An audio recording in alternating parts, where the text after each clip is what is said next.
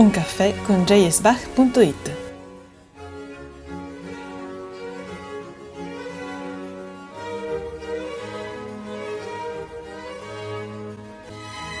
Conducono Chiara Bertoglio e Maria Borghesi.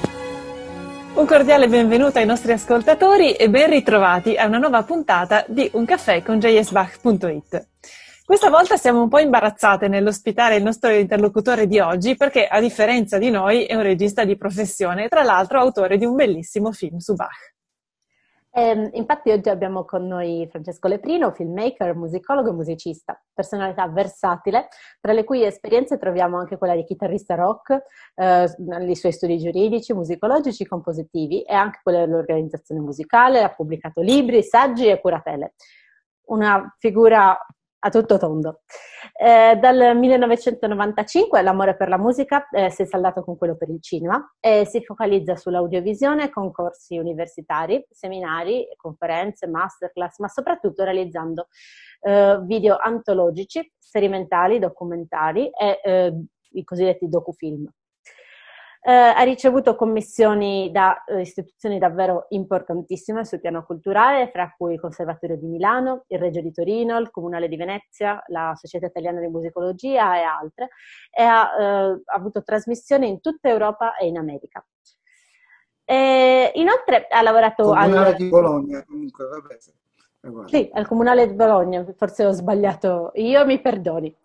Ehm, poi ha, lavorato al, al, suo film su Bach, eh, cui hanno, di cui parleremo successivamente, a cui hanno collaborato personalità tra le più importanti nel panorama bacchiano, eh, come Alberto Basso, ricordiamo eh, presidente onorario anche di jsbach.it, Don Koopman, Quirino Principe e musicisti fra i più importanti sia nell'ambito della prassi storicamente informata quanto in uh, ambiti completamente diversi.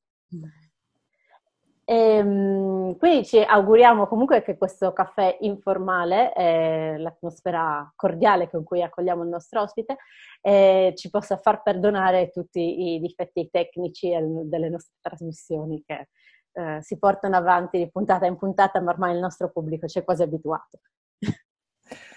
Grazie Maria e Francesco. Innanzitutto chiediamo a te, come a tutti i nostri ospiti, di iniziare condividendo con noi un ricordo speciale legato a Bach. Ma un ricordo speciale. Bach affonda, come credo in tutti quelli che amano la musica si interessano di musica, nella, nella remota infanzia, quindi eh, non saprei dire il primo ricordo. Posso soltanto dire forse una esperienza, eh, mi sono immaginato quale potesse essere boh, l'interpretazione bachiana che, che preferisco e, e, qui potrei essere anche tacciato di eresia perché eh, ho ascoltato, penso, parecchie decine di volte e l'ho usata anche in un piccolo documentario un po' scherzoso, licenzioso e fondamentalmente la, la versione del 1981 di eh, di Glenn Gould delle variazioni di Goldberg. Eh, mi è capitato di fare un viaggio in Canada e ho realizzato un piccolo documentario che si intitola 32 piccoli film senza Glenn Gould o quasi, in cui in, ogni, in, in ognuna di queste clip ho utilizzato la musica appunto la registrazione di Gould e ho accoppiato un aspetto del Canada a ognuna delle, delle, dell'area delle variazioni bacchiane. E comunque eh, sì, il mio interesse per Bach in realtà eh, col tempo si è più legato alle ultime opere speculative, enigmatiche, alle opere diciamo, almeno per quel che ne sappiamo, senza un committente preciso. E questo perché la mia propensione all'ascolto, diciamo, da almeno 40 anni, è, è quella verso la musica contemporanea e verso appunto un aspetto anche speculativo, se vogliamo, della musica e ho sentito proprio che, che l'ultima produzione bacchiana si confaceva, ritornava molto con, con, la mia propensione, la mia sensibilità per la musica del Novecento e contemporanea, al di là vabbè, della grandezza di tutto Bach, senza escludere praticamente nulla. Eh, grazie Francesco per, questi, per questo ricordo e peraltro almeno io personalmente non sapevo di questi documentari, brevi documentari sul Canada che vorrò assolutamente guardare. Sì, non sono, non sono editi, anche per questioni di Ah, ecco. Ah, però ecco. qualco- qualcosa si trova su YouTube, ecco, qualche frammento si trova. Allora li guarderò e invitiamo i nostri ascoltatori a fare altrettanto. Ehm, invece passiamo a- al tuo capolavoro bacchiano, cioè al, al film.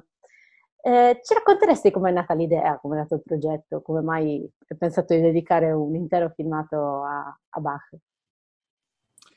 Beh, eh, appunto, all'arte della eh, fuga, per, scusate. per- Ecco, infatti, l'oggetto principale era l'arte della fuga, non mi sarei mai sognato di fare un film su Bach, eh, troppo impegnativo. Le mie incursioni, le mie incursioni nella storia, nella storia della musica sono stati verso compositori, diciamo, più marginali, tipo Carlo Gesualdo, piuttosto che Domenico Scarlatti o da ultimo Alessandro Stradella e- e c'è- oppure su aspetti particolari di alcuni musicisti, tipo le case viennesi di Mozart.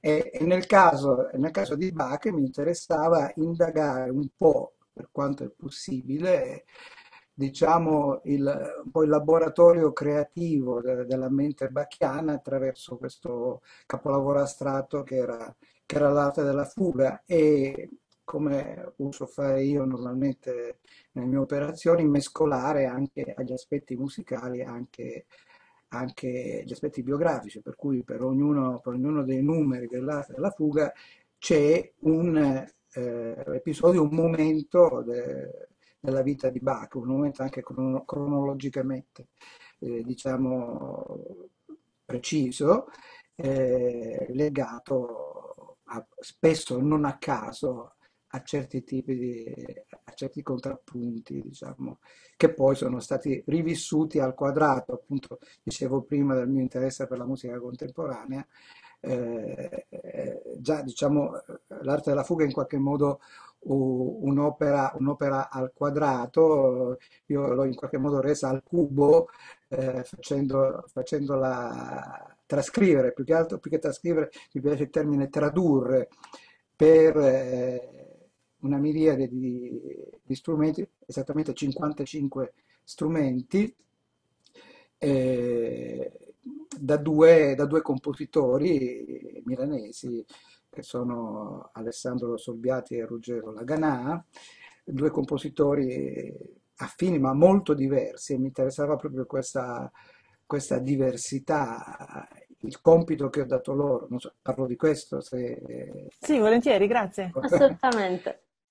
Il compito che ho dato loro è stato quello di cercare di non stravolgere Bach, ma mette- farci stare dentro tutte le note e possibilmente solo quelle.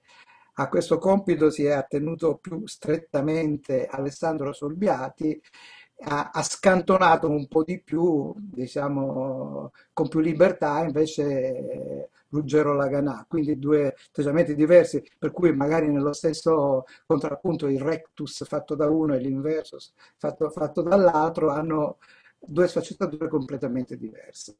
E in queste riletture, in queste distribuzioni anche strumentali, vengono fuori delle cose, delle linee nascoste, vengono fuori delle, delle cose che in una interpretazione alla tastiera, per esempio, vengono un po' sommerse, mentre in questo caso, appunto, con questa eh, differenziazione, diciamo quasi puntillistica, a volte vengono, come dire, tirate fuori.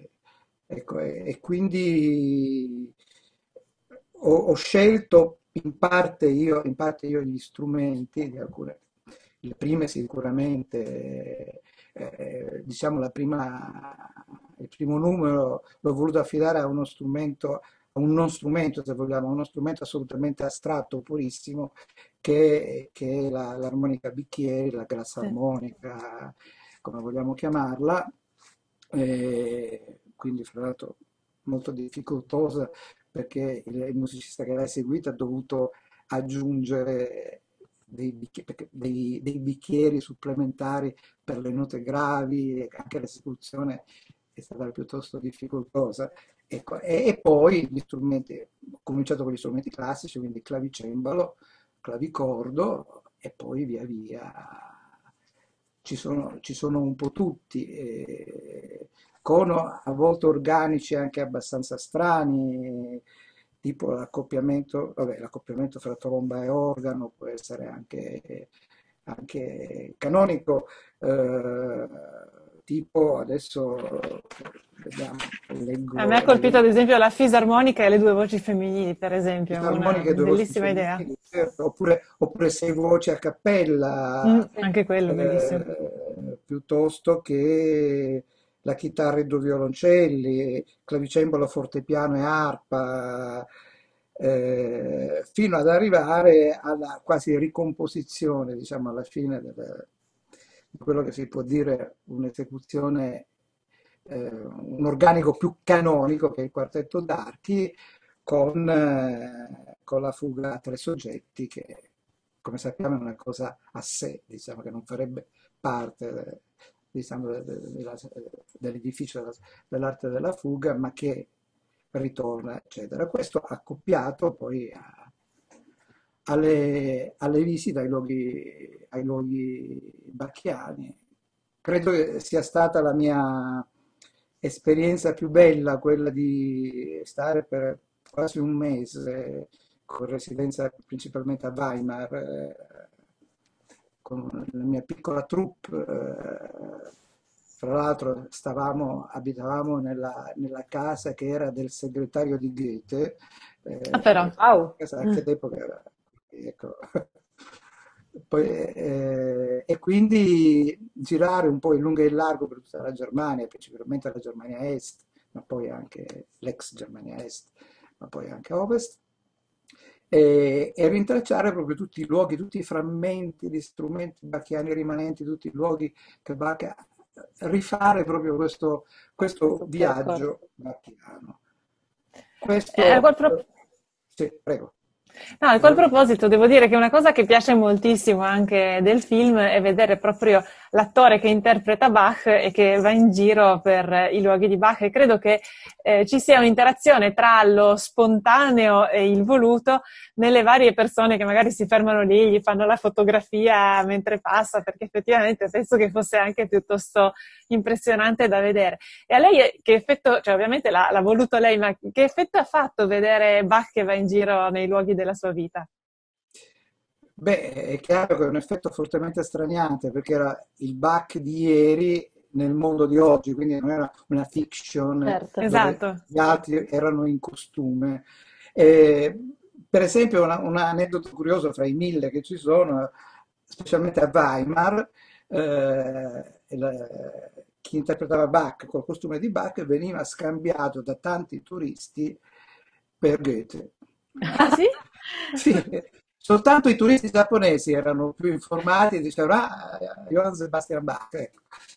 Poi a Weimar in realtà c'è molto poco, c'è soltanto un muro, perché Weimar non, diciamo che non, è, non, non, rappresenta molto oggi diciamo, la figura di Bach, nonostante l'importanza. Però volevo dire due parole su perché ho scelto quell'attore.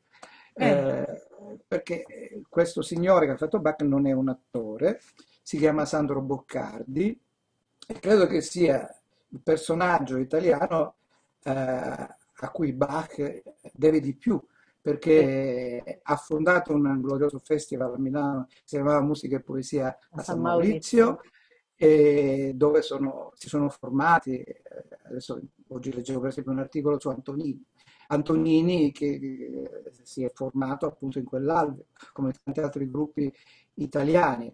Ha fatto costruire a Milano un organo bacchiano. È stato il primo che ha organizzato l'integrale delle cantate bacchiane a Milano e così via. Quindi poi è un personaggio centrale. Mi, mi, è piaciuto, anche se poi lui è un po' più anziano di, del, dell'ultimo Bach, mi è piaciuto che fosse lui eh, a, a interpretare a interpretare diciamo, la figura muta di Bach, mentre la voce di Bach che, che legge le sue lettere, ho voluto che fosse quella di un attore di lingua tedesca che parlasse in italiano, quindi per mantenere questa... E anche lì mi è piaciuto molto che fosse Bruno Ganz, che un, possa essere un grande attore, ad avere una voce giusta, ideale, e era, perché purtroppo adesso è scomparso, una persona che amava moltissimo la musica, amava moltissimo Bach, anche, anche lì ci sono tutta una serie di aneddoti abbastanza divertenti. Beh, sicuramente sì, la scelta di Sandro Boccardi è come minimo un grande omaggio a un, un, personaggio che è tutta Milano, tutta la Milano che si è occupata di Bach, ma anche direi tutta l'Italia nord-occidentale che si è occupata di Bach deve essere debitrice. Eh, qua tra i grandi amici del, del DJ Bach.it abbiamo Maria Maino che è co-collaboratrice con Boccardi e dalla parte Società del Quartetto di Milano per l'organizzazione delle cantate e abbiamo chiacchierato con Tom Koopman che è stato un altro dei grandi protagonisti per cui i nostri ascoltatori vedranno come i fili di questa vita bacchiana italiana alla fine si intreccino e si riintreccino. E proprio Posso torno... raccontare un, un, aneddoto relativo a Tom Kopman? Certamente. Prego. Sì, quando sono andato appunto a fare l'intervista a Tom Kopman, eh, lui era a Monaco, eh, si doveva eseguire la serie di concerto nella Hercules Saal di Monaco, il, la Passione secondo Giovanni. Allora ci siamo visti nel pomeriggio, abbiamo chiacchierato un po', lui poi ha fatto le prove, eccetera, anche lì tutta una cosa un po' particolare. La sera c'è stato il concerto, noi ci dovevamo vedere in camerino dopo il concerto.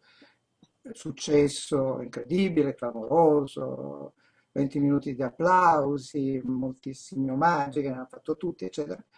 È arrivato nel camerino, stanco, stravolto, soddisfatto di tutto, e la prima cosa che mi ha detto è stato, ma ha sentito che bella musica?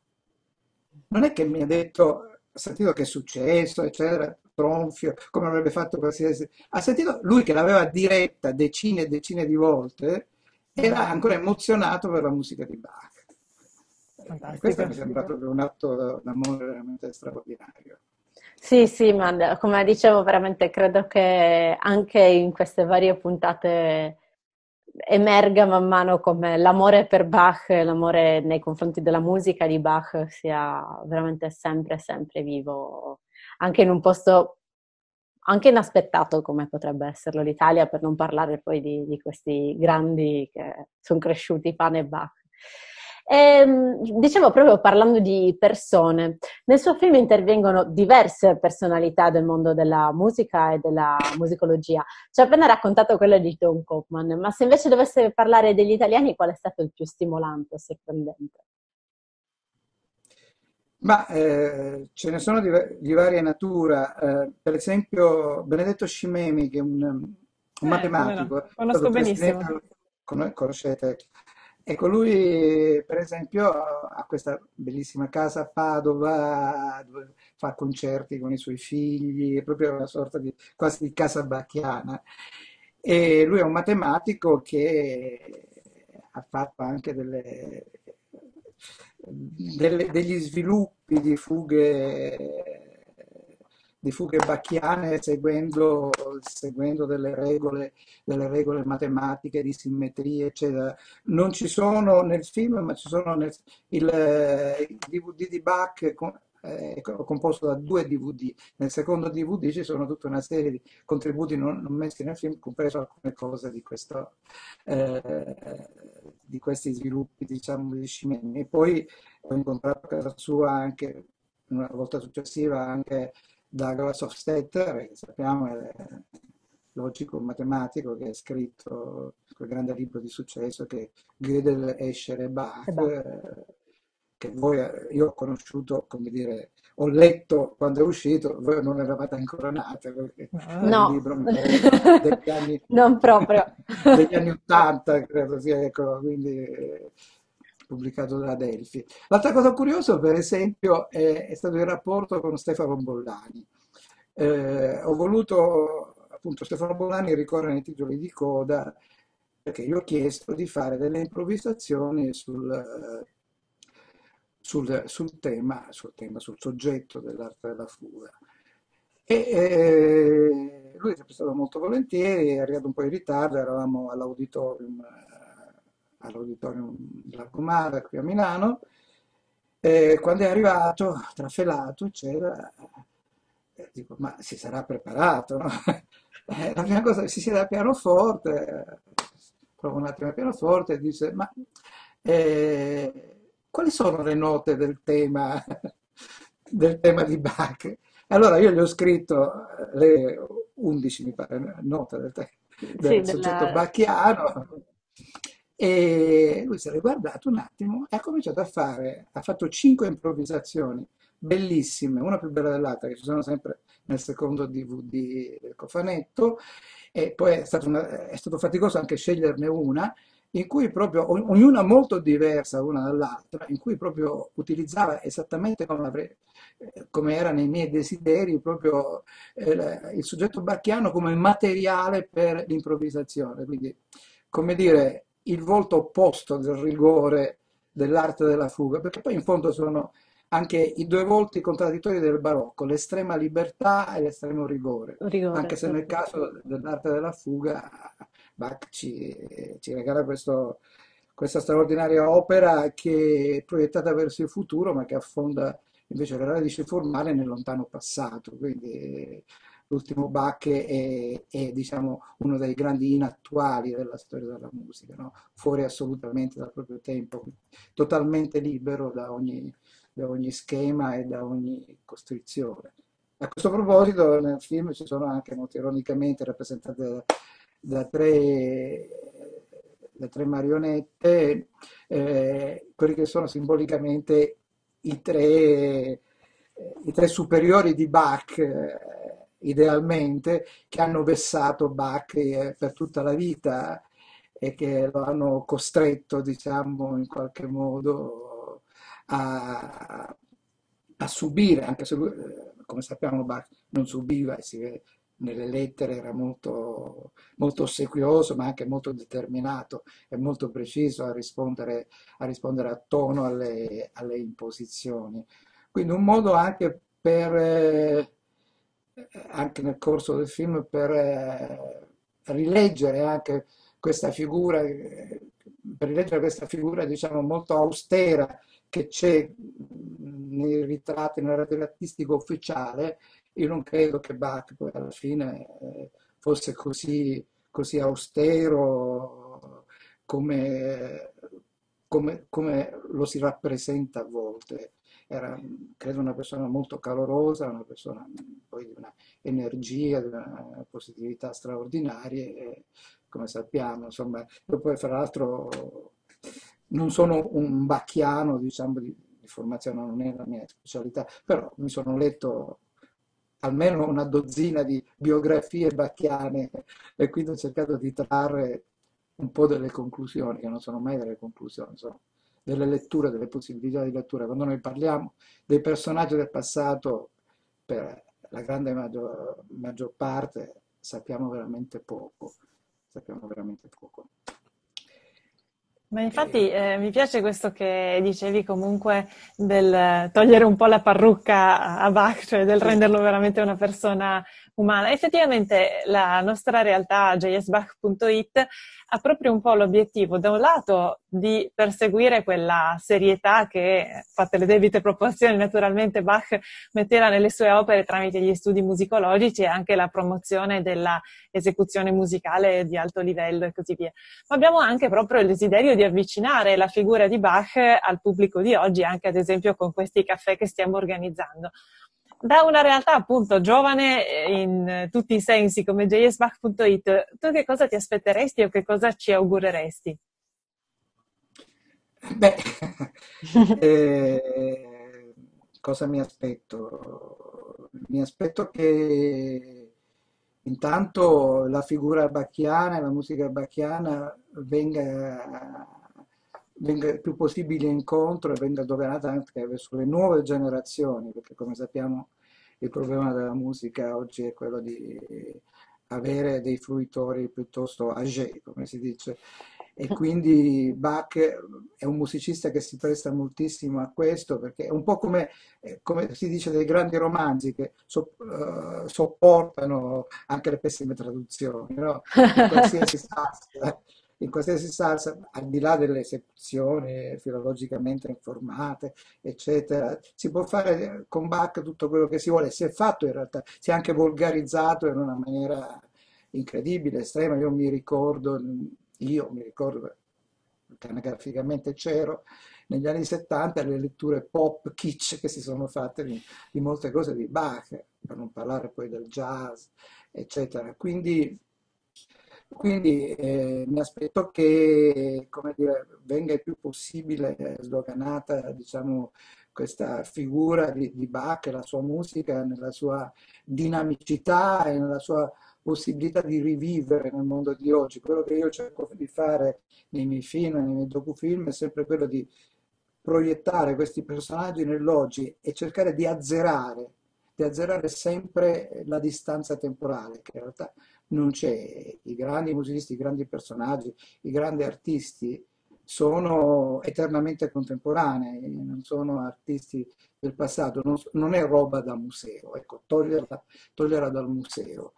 E, e poi credo che questi, diciamo, che, che giri in rete questa, questa cosa qui, che esca fuori dalle sale da concerto, è soltanto un bene, perché questo proprio eh, rende possibile rende possibile la fruizione verso altri pubblici perché i media, le interfacce diciamo, di oggi non sono solo quelle delle sale da concerto. Io mi sono accorto di recente rispetto a una, mi ricordo la Cineteca doveva fare una mia cosa il giorno di Pasqua, c'era il lockdown eh, a Milano, non si è potuta fare, la si è fatta in rete per una settimana. Quella stessa cosa che in sala avrebbe avuto 50-60 spettatori ha avuto 2300 eh, persone che l'hanno vista in rete. Ecco, questo, questo dimostra che non bisogna avere la puzza sotto il naso. E poi anche per, i, per la situazione attuale bisogna un po' rimodularsi, ecco, rimodularsi su questi nuovi mezzi. Quindi mi fa molto piacere. Voi siete giovani, siete esperti, siete musicisti, musicologi, musicologi, musicologhe, non so se si scrive. Boh, vabbè. Lo che sia, va sempre e bene. E quindi, e quindi questo, che ci sia questo, questo mezzo per diciamo, eh, fresco, diciamo, nuovo, eh, che veicoli appunto queste cose, non può che fare veramente tanto bene alla musica, non può che andare incontro direttamente alle persone che non sono avvezze ad andare nelle, nelle sale da concerto, no? Sì, e questo sicuramente è uno da, dei nostri grandi obiettivi, o meglio, sia il, il, l'incontrare nuovo pubblico, sia il far sentire il pubblico che ogni tanto nelle sale da concerto va o che ogni tanto almeno ascolta un CD o una traccia su YouTube, perché ormai CD è ormai anche difficile avere un lettore in casa spesso, però nel senso questo è uno dei nostri obiettivi, quello di rendere Bach alla portata di tutti, perché Bach è alla portata di tutti, in generale la musica lo è, nel senso non è una cosa, chiaramente si può fare in maniera professionale, la si può studiare in maniera professionale. Ci ho detto, la comprensione della musica non è eh, destinata a pochi eletti che stanno nelle loro eh, torri d'avorio. E, e poi questi contenuti, questi contenuti vanno anche eh, veicolati, nel senso che la rete in fondo è come quando una volta si aveva l'enciclopedia in casa. C'è certo. tutto, ma non, non, la si consulta mai. Siccome c'è la possibilità di vedere e sentire tutto, poi alla fine... Allora bisogna che ci siano delle occasioni anche in rete per veicolare i contenuti che, che la rete offre. No? Certo, eh, ripeto, questo è un altro del, sì, dei tentativi che stiamo facendo, ma che grazie a tutti gli, gli, ascoltatori che stanno continuando a seguirci e a, grazie anche a tutti gli ospiti che continuano a, a regalarci degli splendidi caffè insieme, forse ci stiamo riuscendo, chissà, saranno i posteri a deciderlo. Quindi grazie ancora una volta a Francesco Leprino per questo nostro caffè insieme e mm, buon caffè a tutti. Grazie a voi, bevo l'ultimo sorso alla salute di Johann Sebastian. grazie, grazie.